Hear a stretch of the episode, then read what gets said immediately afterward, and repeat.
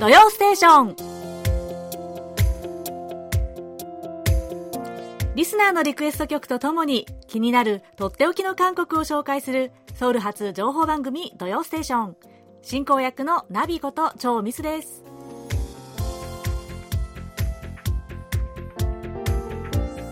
リスナーの皆さんこんにちは。안녕하세요えー、早いもので今日はもう10月最後の日ですね。31日。この10月はソウルは綺麗な秋晴れの日が多くてすごく気持ちがいい季節でしたね。もうこの酔い戸も紅葉が綺麗です。でもねもうねすっかり寒いって感じるぐらいなんですよ。街中ではもう早くもダウンジャケットもう薄めのですけどね。とかあとモコモコのフードパーカーちょっと流行ってるのかな。これを着てる人を多く見かけるようになりました。皆さん季節の変わり目にくれぐれも風には気をつけてください。福岡県の岡村文人さん。ミスさんチュソクの連休はいかがでしたか？チュソクの思い出や日本の祭りと韓国の祭りの違いをどう感じられますか？とのお便りです。はい岡村さん。今年のチュソクはですね私ちょうどコロナのまあ、移動自粛期といいますか、その季節だったので、どこにも行きませんでした。もう家でおとなしく過ごしていましたよ。でね、中足の思い出といえば、私あの、韓国に留学できた最初の頃にですね、まあ、寮生活をしていたんですけど、中足の期間、もうみんな里帰りしてしまって、学校の食堂も周りの食堂も全部閉まっちゃったんですよ。それで、とっても困りました。で、ガラーンとした学校でね、もうアジアからの留学生の友達と私たちとしかいなかったので、まあ、一緒に、その留学生の友達と一緒に満月を見ながらビールを飲んだ思い出がありますね。またビールかよって感じですけどね。そして、お祭りといえば、まあ、日本では盆踊りとか、まあ、地元のお祭りありますよね。で韓国にはそういう伝統的なお祭りっていうのがあんまり残ってないって聞いたことがあります。で、まあ、その分こう街づくりなどの一環でマウルチュクチェ。マウルっていうのは町ですね。チュクチェはお祭り。こういう新しいお祭りが最近では結構行われているそうですよ。ね、やっぱりお祭りの雰囲気っていうのは日本でも韓国でもワクワクしちゃうものですよね。それでは今週の「土曜ステーション」こちらの曲でスタートします。最後までお楽しみください。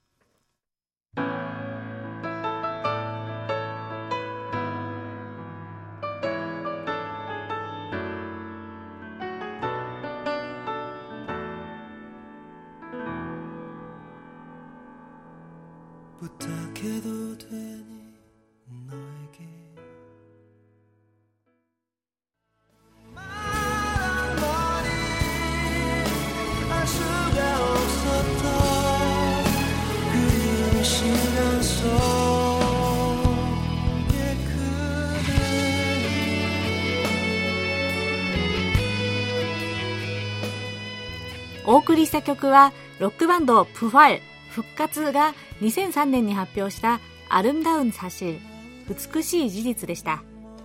こちらの曲映画私の頭の中の消しゴムの挿入歌として知られていますよね。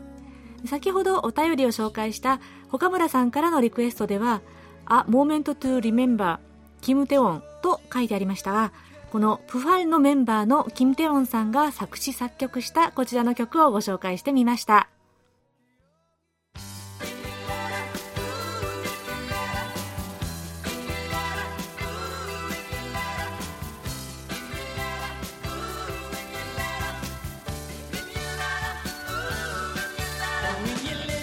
それではリスナーの皆さんから届いたお便りコーナーです。伝田彩子さん。日本ご飯及び KBS の皆さんこんにちは。受信報告書を使うのは初めてです。放送時間が変わって1年経つのですね。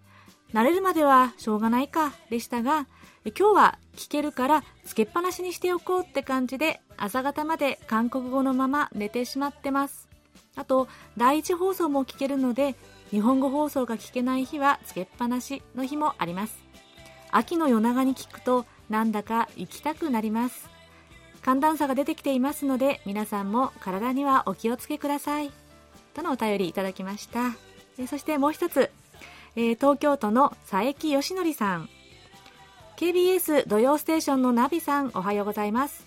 とても久しぶりに土曜ステーションの翌朝10時からの放送を聞きました。ノイズが乗りながらも番組内容は聞き取れました。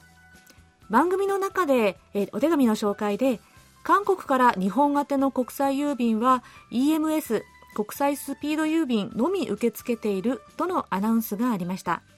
そこで日本郵便のウェブサイトを見ました。すると逆に日本から韓国宛ての国際郵便については EMS 航空便船便ともに受け付けているとのことが書いてありました。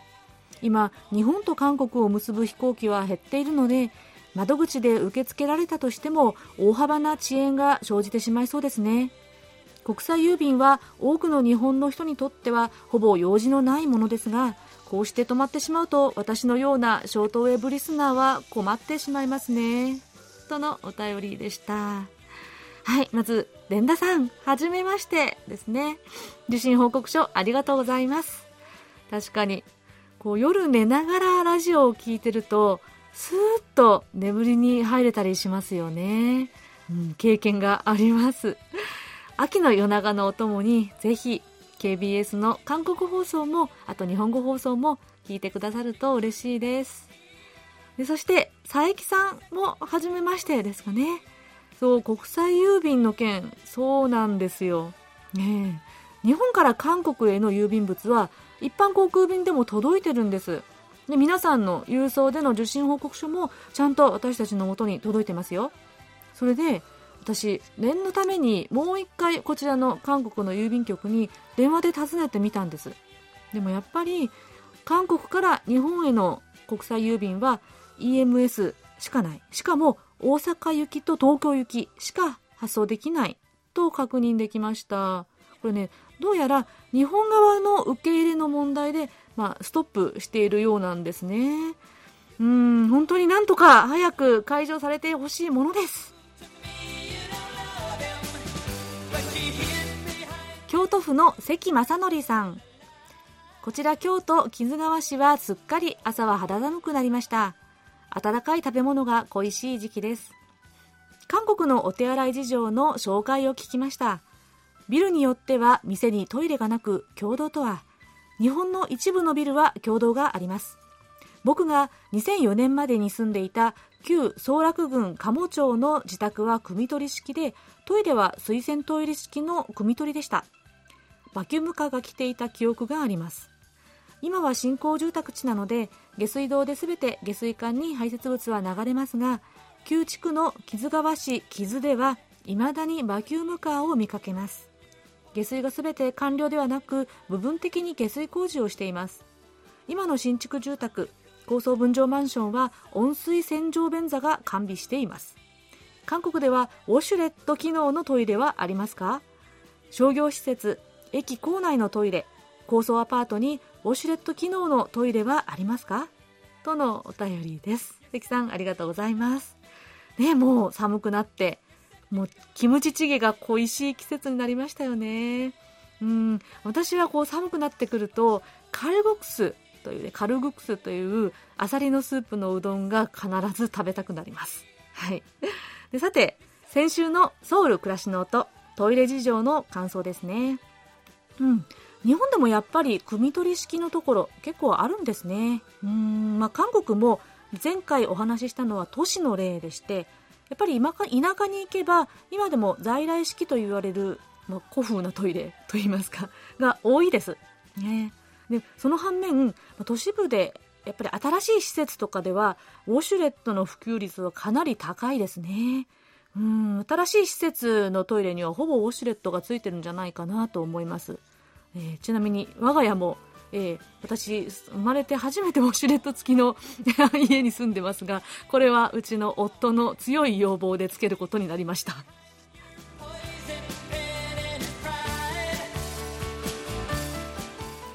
埼玉県の松本拓也さん。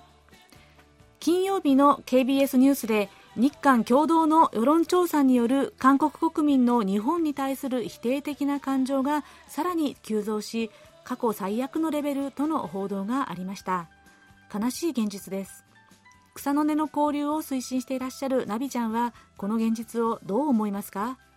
私はどこかで韓国政府のやり方で結構日本を悪者にしすぎているような一面を感じそれが一つの要因のように思っている自分がいます。ただこれは日本政府も、ま、同じことを曲げちとやっている。しかも上から目線でまるで子供の仕返しのように意地悪く。今の日韓関係はそういう幼稚な面があるような気がしています。一方でエンターテインメントや文化面での交流はいいものはいいという是々非々でかつてない深まりを見せている部分があるような気がしています。ただ韓国の反日感情の悪化は韓国の若者世代を中心としているようですので未来志向で考えるときとても心配になります。というお便りです、はい、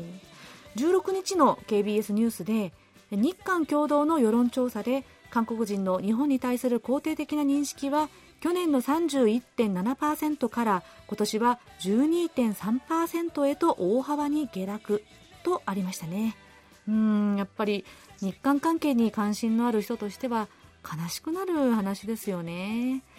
うんお互いの政府が悪者にし合っている。どうでしょうね。皆さんはどう思いますか？私個人の考えとしてはですね政治は政治の問題としてそして司法は司法の問題として解決すべきでまた歴史の生産というのは簡単ではないけど粘り強くちゃんと向き合っていかなきゃいけないって思っています。もう一つは反日感情という言葉。私は個人的にはあまり使いたくないです。韓国の反日感情と言ってしまうとどんな人がどういう問題についてどんな思いで反感を持っているのかそれとも違う意見を持っているのかそれぞれどういう理由なのかっていうのがね見えなくなっちゃう気がするんですよ。一括りにしてしまうとね。で松本さんがおっしゃる通りいいものはいいと言えてそして同時にこういう理由でこれは納得できないんだ分かってほしいってことをちゃんと言い合える関係を作るっていうのが理想的なんじゃないかなと思っています。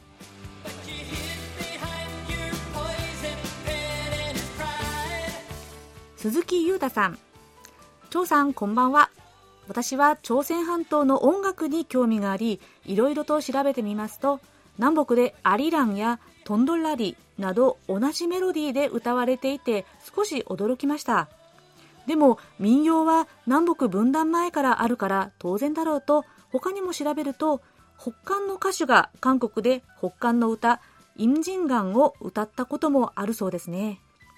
韓国では北に関する情報などが制限されているのに北の民謡や歌謡曲を歌えるなんて不思議だなぁと思いました。が音楽は国境を越えて心を通わせる力があるんだと感じました。他にも南北で同じメロディーや歌詞の音楽はあるのでしょうか？ぜひ番組で紹介してほしいです。とのお便りでした、えー、鈴木さんありがとうございます。南北いずれも歌う歌。やっぱりね代表はこれですよね。アリラン。もう、まあ、民謡民謡は、まあ、南の歌か北の歌かという以前に民族の歌という共通点でどちらも、うん、古くから歌われていますよね。でまた歌謡曲歌謡では「故郷の春」「コヒャンエポン」という歌がとても有名です。これねあの2018年の南北首脳会談で最後の感想会祝賀会で南北一緒に歌ったという感動的なシーンがありました。まさにねこの南北の歌「コヒャンエポン」ですね。そしてお話にありましたイムジンガンイムジン川これは日本のフォーククルセダーズがヒットさせて映画パッチギでもまた知られるようになりましたよね。でこの歌こそこの韓半島と日本をつなぐとても稀な歌だと思いますよ。で私はむしろ韓国に来て最初韓国の友達がインジンガンの歌を知らないというのでびっくりしました。そうか韓国では一般的に歌わないのかってね思ったんですよ。北韓の歌手の方が歌ったかどうかははっきり分からなかったんですがこの歌そあのフォーク歌手のヤン・ヒウンさんがステージで歌ってもいます。またシンガーソングライターのイ・ヤンさんが日本語版を歌った YouTube 映像もアップされていますよ。よかったら見てみてくださいね。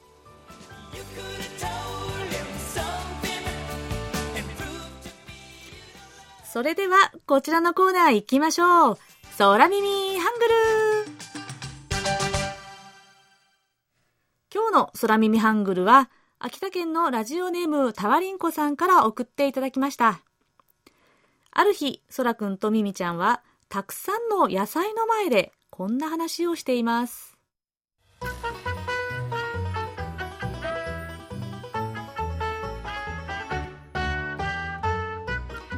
て見て家庭菜園しているおばさんから野菜をたくさんいただいたの。わあおいおいおい。そう多いね。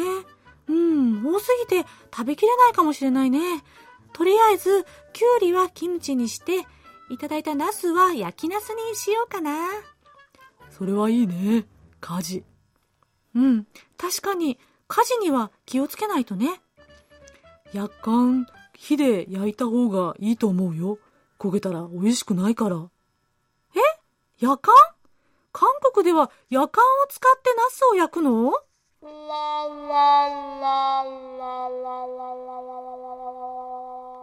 はいああ、久しぶりに聞きました。そらくんとミミちゃん。まあ、この二人全然話が噛み合っていないんですけど、大丈夫なんでしょうかはい。三つも空耳が出てきましたね。はい。わかりましたかおいおい、おいは、きゅうりですね。そして、火事。うん、起きたら大変な火事は、ナスなんですよ。そして、夜間、夜間火で焼いた方がいいよ。夜間は、夜間、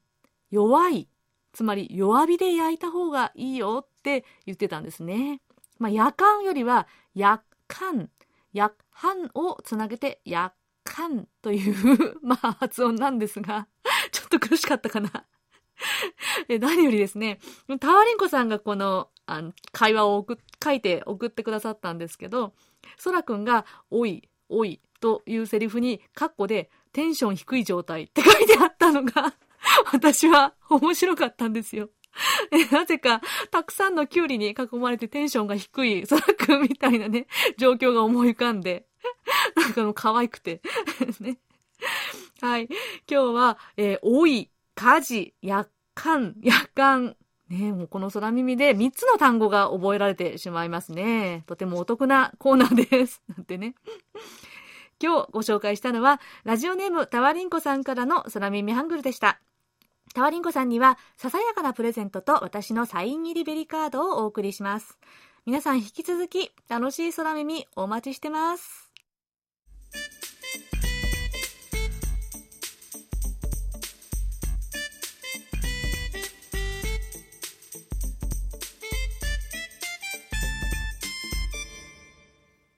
さて、毎月最終週のこのコーナーはのっぽさんこと小須田秀幸さんの歴史ぶらり旅です。今日はどんなお話をいただけますか？はい。前回は朝鮮初の西洋式病院を開設したアメリカ人医師の話をしたんですけど、はい、今日は同じ頃活躍したですねロシア人建築家のお話をしたいと思います。はいその前回はその1884年に起きた戊辰政変というクーデター事件で、開化派によって重傷を負わされた保守派の人物の治療に当たったアメリカ人医師ホーラス・アレンという人物を紹介しました、はい、そのアレンさんが作った初の西洋式の病院チェジュンゴンでしたね、えー、それが今の、えっと、セブランス病院につながっていたという話でしたね。はい。それで今日紹介するのはその更新政変の1年前1883年に朝鮮にやってきたイワノビッチ・セレディン・サバティンという名のロシア人当時23歳だったんですけどそういうのお話です、はい。うん、実は今そのソウルの中心部の宮殿で徳須郡っていうのがありますけどそのかつて王室図書館だった重名殿チョンミョンジョンという建物で1883年ロシア青年サバティン朝鮮に来ると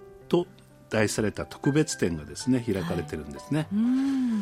このロシア人が何で有名なのかというと、うん、1883年ではなくてその12年後の1895年10月8日、は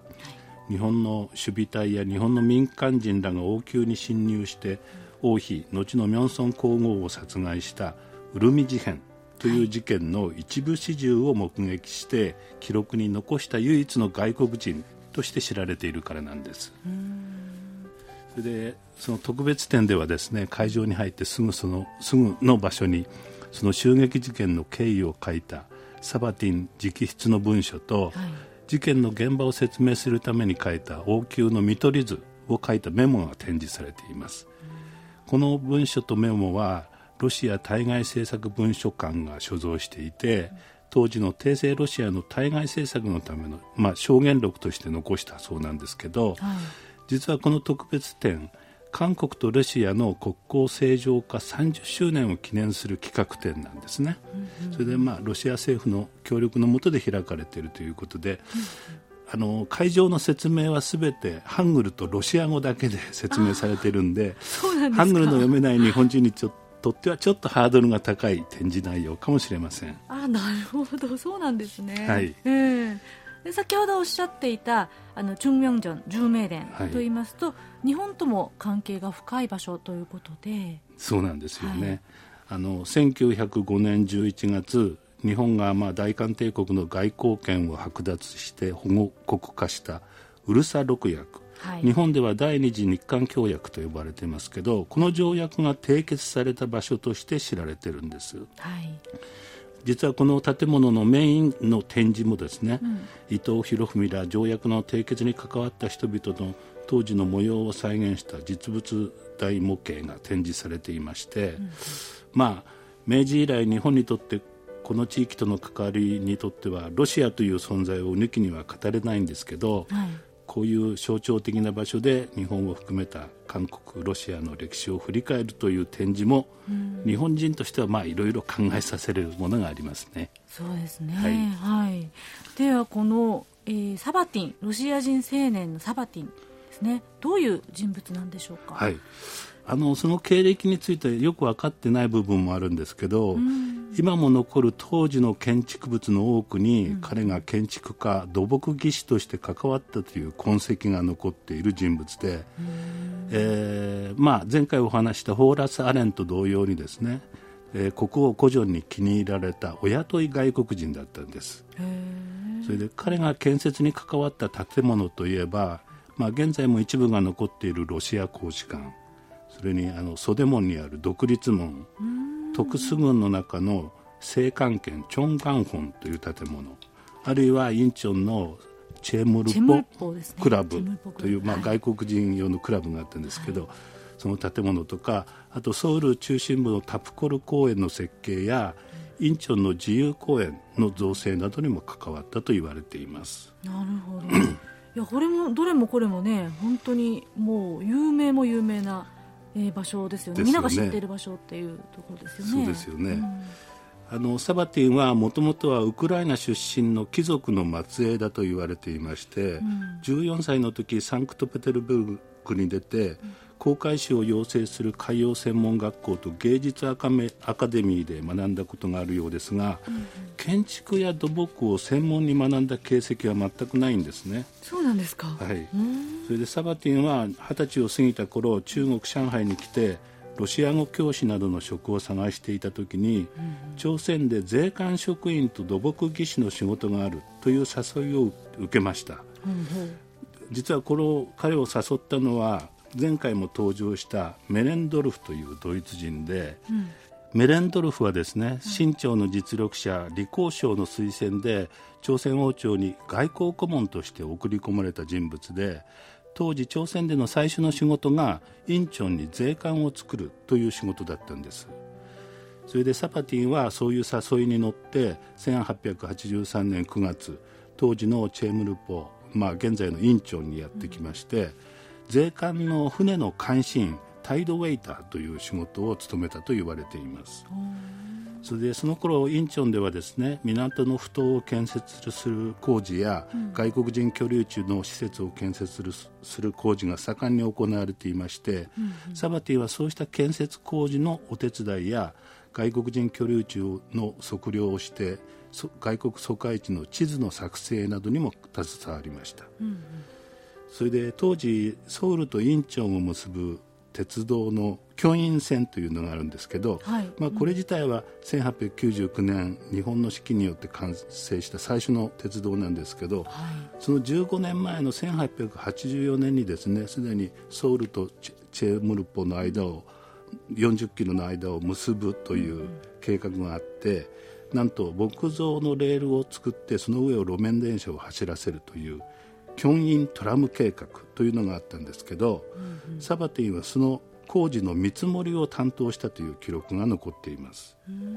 まあ、結局この計画は巨額の資金を投じたんですけど実現はしていません。それでまあ特別展の展示資料を見るとですねサバティンは当初そういう主に工事費用の見積もりをする仕事をやっていたようです、うん、そしてこうした見積もり書を作る過程で工事の実務を勉強して周囲の人々からも学んで建築の基礎や設計建築技術を習得したのではないかと見られています。それでサバティンが本格的に建築に携わったのはロシア公使館の建物だと見られていまして、はい、ロシア公使館はですね1885年に設計が始まって1890年に完成するんですが、うんサバティンはその工事の途中から関わって設計の修正案を作って工事を指揮したと言われています。ロシア公使館というのはあの韓国戦争の時に全部ほとんど破壊されて今はあの丘の上の塔の部分しか残っていたいないんですけどその当時の全体の建物はですね今チョンドン公園という公園になっていますけど、その公園全体を占めるまあ、西洋の城を思わ思わせるような巨大な建物でした。それでここにあの国王コジョンとセジャのスンジョンが宮殿を抜け出してロシア公使館に逃げ込んで、うん、えー、1年もの間ここで政治を取ったいわゆるロカン破戦ガカン破戦という事件がありましたけど、はい、その舞台となった場所ですがそういう国王とセジャそしてその取り巻きを受け入れるだけのですね、うん、十分なスペースがあったことが分かります。それでこのロカン破線の前サバティンは王宮のキョンブックンの中の漢文学漢文学という建物の建設工事を請け負うんですが、はい、この工事の方法をめぐって朝鮮政府の役人と対立してサバティンはまあ悩んだ末にロシアへの帰国を考える事態にまでなるんですね、うんうん、まあ、しかし帰国費用がなくてそのまま朝鮮にとどまりますがそのサバティンの仕事ぶりを買っていた国王のコジョンが再び彼を呼び寄せて、うん、今度は王宮内の警護の仕事に就くように命令して王宮の自衛隊という、まあ、王王を守護する組織に加わります。うん。はいこの自衛隊の到着勤務についている時に遭遇してその一部始終を目撃することになったのが王妃民妃の殺害事件でした。この時の様子を書き記したサバティンの証言録には、王妃の住まいに侵入してきた日本の浪人の一団がですね王妃の身の回りを世話する王宮の女性たちの髪を掴んで引きずり回して、建物の外に放り出す。など事件の生々しい状況を証言しています。まあ、この事件の後サバティンは追及を免れるためにしばらく身を隠すんですけど、その後再び建築の仕事に復帰して徳須郡のチョンミョンジョンやトントクジョンなどの西洋建築に関わったほか袖門の独立門の建設などにも関わります、はい、で彼が建設して今も残る代表的な建物といえばえー、徳須郡の中の、えー、青函県チョングアンフンという建物があるんですけど、うん、ご覧になったことありますよね？はあ、はい。あの昔。あの外に向かって開放されたまあ舞台バルコニーを持った建物で、うん、西洋と韓国の様式が融合した独特の雰囲気を持った建物です、それで国王のコジョンはですねこのバルコニーでお茶会や音楽会を開くのを楽しみにしていたと言われています、はい実はこの建物の裏側にはですねロシア公使館までつながっているという地下道が作られていて、まあ、それらしい入り口が今も残っているんですけど、まあ、いざという時に再びロシア公使館に逃げ込みたいというコジョンの意向に沿ってロシア公使館まで通ずる地下道を作って避難ルートを用意できたというのは、まあ、ロシア人であるサバティンしかできないことだったということは言えるかもしれません。まあ、その後、えー、日本とロシアの間で1904年、えー、日露戦争が起きますけどその時ロシア人は皆国外追放処分となってサバティンもウラジオストクに移り住んだそうですがその後の消息というのはよく分かっていないんですね。うんところで、まあ、今回の特別展なんですけど、はい、なぜ1883年ロシア青年朝鮮に来るというタイトルが付けられたのか、うん、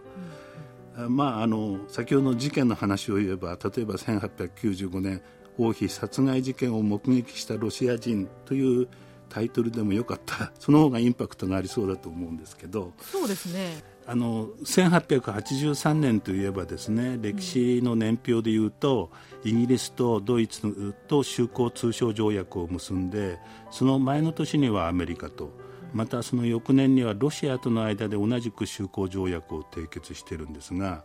つまり1883年という年は当時の朝鮮が欧米に対して本格的に国を開いた時代でもあったと、まあ、そうした時代を象徴したのがロシアから夢を抱いてやってきた青年サバティンであって、まあ、国王古城もそうした外国人を積極的に受け入れた時代だったと言えるかもしれません。なるほどですね、はい、歴史の節目に存在していたロシア人青年サバティン、ね、この特殊軍での展示が今開催されているんですよね、はい、そしてと11月の11日までそうなんです、展示されていると。はい、はい。あの10月20日から始まってわずか20日ちょっとの展示なんですけど、まあ、今、日本にいるリスナーの皆さんにはちょっと見学するのは不可能かもしれませんがソウルに在住する方はぜひ時間があったらご覧になったらいかがかと思いますそうですねぜひおすすめです、はい、ということで今月は明星皇后明尊皇后殺害事件を目撃したロシア人建築家サバティンについて、えー、のっぽさんにお話しいただきました。のっぽさん、今週もありがとうございました。はい、ありがとうございました。はい、また来月も楽しみにしています。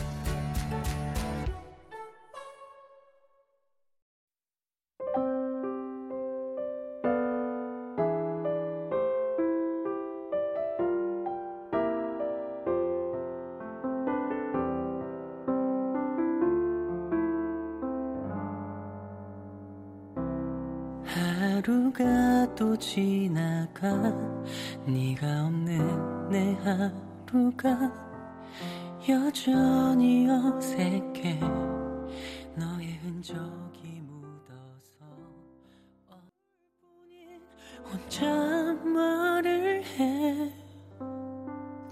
お送りした曲は先ほどお便りをご紹介した連田彩子さんからのリクエストでホー・ヨンセンさんが今年10月にリリースしたばかりの조금만사랑했다면少しだけ愛したならでした。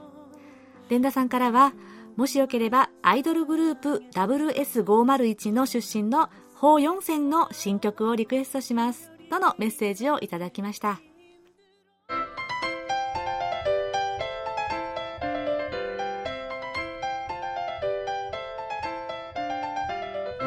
とっておき韓国ノート今さら聞けない韓国入門ソウル滞在17年目の韓国社会ウォッチャー本育大学経営学部助教授の尾形義弘さんが韓国社会のどんな疑問にもお答えします。小田先生今日もよろしくお願いします。よろしくお願いしますはい。それでは尾形さん今日、えー、今日来ているご質問です。ラジオネームユミさん。はじめまして、先月から聞き始めた新米リスナーです。韓国事情をいろいろ知ることができ、毎回楽しく拝聴しています。さて、尾形先生のコーナーでぜひ取り上げていただきたいトピックがあります。韓国のオンライン事情です。ソウル在住なのですが、コロナによりあらゆるシーンでオンラインを活用する機会がぐっと増えました。ですが韓国のサイトをまだ使いこなせておらずもっと知りたいなと思っていますとのご質問ですはい、はいえー、そうですねオンラインも何もかもがオンラインという感じになってますけれども。何もかもですよね、はい。まあもともとね韓国は結構やはり日本に比べればですねオンライン、えの活用っていうのがかなり一般的で、うんうん、まあ、私なんかもかなり使っていたんですけれども、うんうん、コロナ禍の中でますます、えー、その活用度が高まったり、うんうん、あるいはその、えー、まあいろんなね新しい、えー、アイデアとかが出てきたりということがあるようなんですね。うん、で、ね。えー、一部ではもうそのオンラインの注文とかが、うん、あのまあ爆発的に増えてる中で、うん、配達員の皆さんがですね、はい、えー、まあ、非常に過重労働に、えー、苛まれてると。はい、亡くなるような方も出てると言って、まあ、ちょっと社会的に深刻な問題になりつつあると、ね、まあ、なってますね、もうね。はい。えー、というような状況があるほど、まあ、やはりこのコロナ禍の影響っていうのはあるんですね。はい。で、あの、ショッピングはもう本当に何でもオンラインでできると。うんうん、もう食料品、雑貨、もう当たり前ですけれども、うん、えー、本とかもそうですよね、うん、で結構早いんですよね、えー、もうよ夜に注文したら翌日の朝に着くとか、はい、えー、ですからもうあの何ですか計画的に、うん、えー、注文してとかっていうことじゃなくて思い立った時にパパッと注文したらもうすぐ手元にっていう感覚で、はい、えー、皆さんやってます、はい、えー、で洋服とかねそういった試着が必要なものとかもとりあえず注文して、うん、えー、着てみて合わなければ返品。しかも無料で返品ということが可能なね、ね。えー、そういったサービスもありますので、うん、えー、本当にね外に出る必要がないんじゃないかっていうふうにねえー、なっています。うんあとはですね、オンライン教育ですね。やっぱり、はい、えー、学校に行けないというような状況が長く続いて、うん、えー、います。あの、まあ、えー、再開はしてもですね、やっぱりフルで、うん、えー、学校に通えないと。いうような感じがあるので、うん、そういった中でやっぱり学習の遅れを取り戻そうとかっていうことで、うん、オンライン教育をですね、うん、えー、結構もともとやっぱりあったんですけどもこれが拡大している感じがあります、うん、えー、特に小学生とかねあの親が勉強をなかなか見てあげられないと、まあ、中学高校とかになってくれば一人で勉強もともある程度できるんでしょうけど、えー、小学生ぐらいだと特に低学年になるとですね、なかなかできない。うん、えー、そういった時に、えー、オンライン教育ということで、うん、専用のタブレットとかをですね、うん、こう、あの、まあ、購入する形で、そのタブレットを通して、うん、えー、まあ、担任の先生みたいな人がいてですね、きちっとその、うん、えー、フォローをしてくれるんですね。うん、で、学校の授業に合わせて課題を出してくれたりとか、うん、えー、関連のコンテンツが提供されたりとかっていうことですね。うん、えー、まあ、あとは普通にもともと持ってるタブレットとかスマートフォンですね、はい、のアプリを通じて、えー、勉強できるようなシステムとかっていうのがどんどん増えてるようなんですね。ですね。はい。それからやっぱりコロナ禍の中で運動不足が、うん、あ非常に言われてます。はい。えー、ホムトゥというのがですね、かなり人気です。よく聞きます、はい、これ。ホームトレトレーニングの、うん、省略形で、ホームトレーニングですね。うん、えー、ホームテって言うんですけれども、うん、あの、もう人気講師みたいな人がですね、続々と出てきてですね、まあテレビの前で、もう今、韓国で YouTube もテレビで皆さん見たりするのは当たり前になってきます、来てますから。YouTube をテレビはい。あの、もうインターネットに接続されてるテレビとかがね、うん、えー、ありますんで、うん、えー、もうそういうのを、もうテレビの前にですね、立って、えー、一緒に運動しながら、えー、まあ、ホームトゥ、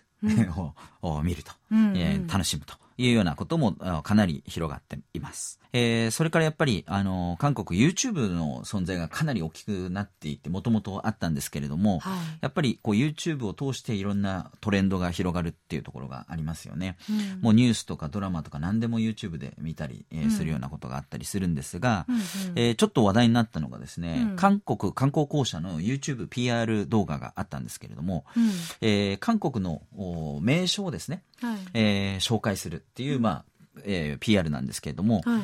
あの、イナルチっていうですね、バンドがあってですね、うん、これがパンソリのバンドなんですね。韓国の国楽、えー、パンソリ、はいはいはい、えー、のバンドがあってですね、はい、打楽器と、うん、えー、まあ歌だけなんですけれども、うん、いわゆるソリックンって言われるですね、うん、はい、えー、歌い手、えー、のバンドなんですけども、その人たちの、まあ、えー、元々のその、えー、歌がですね、うん、えー、その、えー、まあ、国楽で歌うような、はい、いわゆる、えー、私たちが言うポップな 曲ではないんですけれども、うん、それをポップに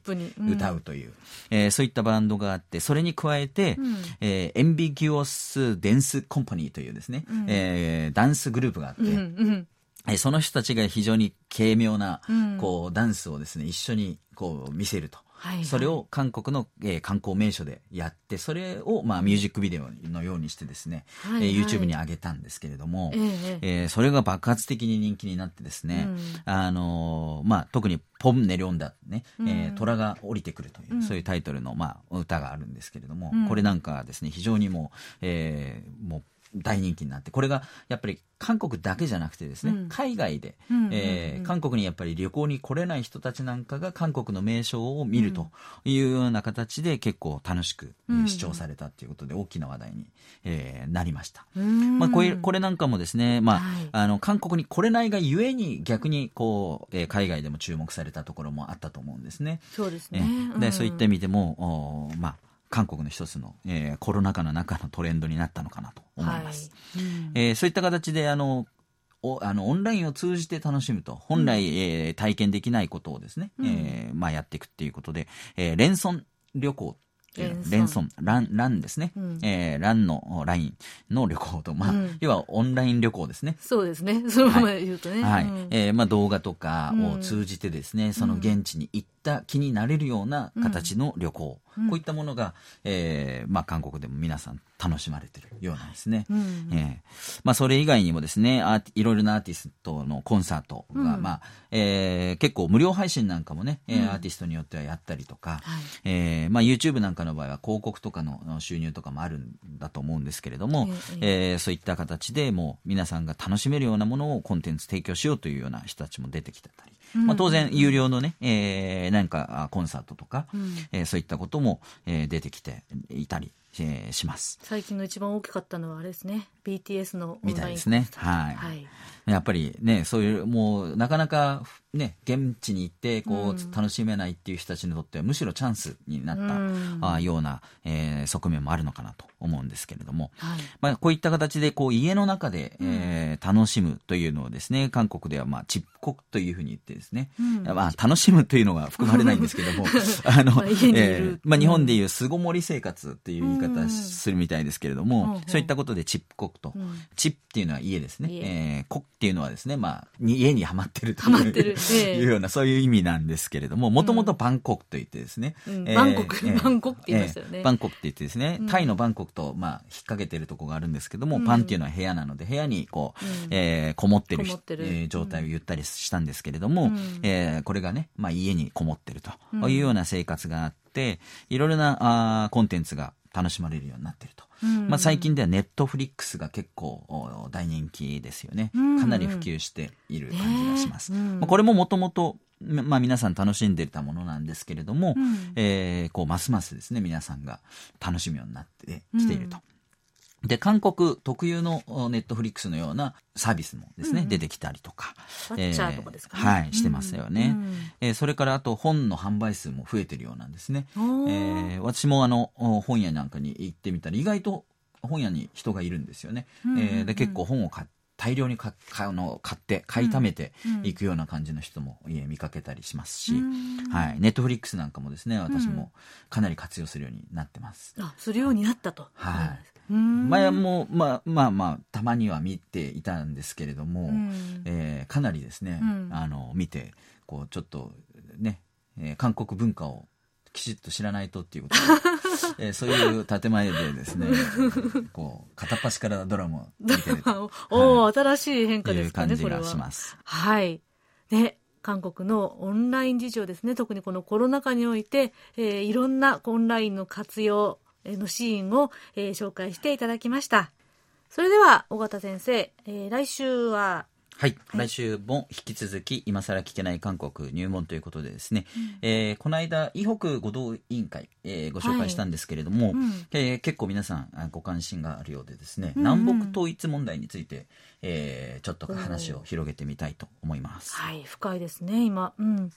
えー、南北統一問題について、えー、来週もお楽しみにしてください。とっておき韓国ノート、今更聞けない韓国入門宛てに、皆さんどうぞお気軽にご質問をお寄せください。質問が採用された方には、尾形さんのサイン入りベリカードとささやかな記念品をお送りします。今週はご質問を送ってくださいました、え、ラジオネームユミさんにお送りします。では、そろそろお別れの時間です。今日のエンディングでは、先ほど鈴木裕太さんからのお便りでもご紹介したヤンヒウンさんの歌うインジンガンをお送りします。シンガーソングライターのヤンヒウンさんがステージでこの曲を歌い、感慨深さで思わず一節目での喉を詰まらせてしまうシーンがあります。それを見て私もぐっときましたね。思わず涙がちょっとこぼれてしまいました。それでは2006年に発表されたヤンヒウン35周年アルバムに収録された曲インジンガンをお聴きいただきながら今週の土曜ステーションお別れです。お相手はナビこと超ミスでした。それではまた来週もお会いしましょう。안녕히계세 요。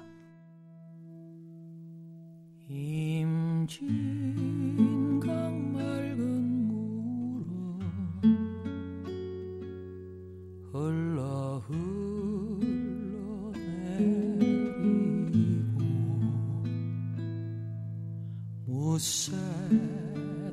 자유로이 넘나든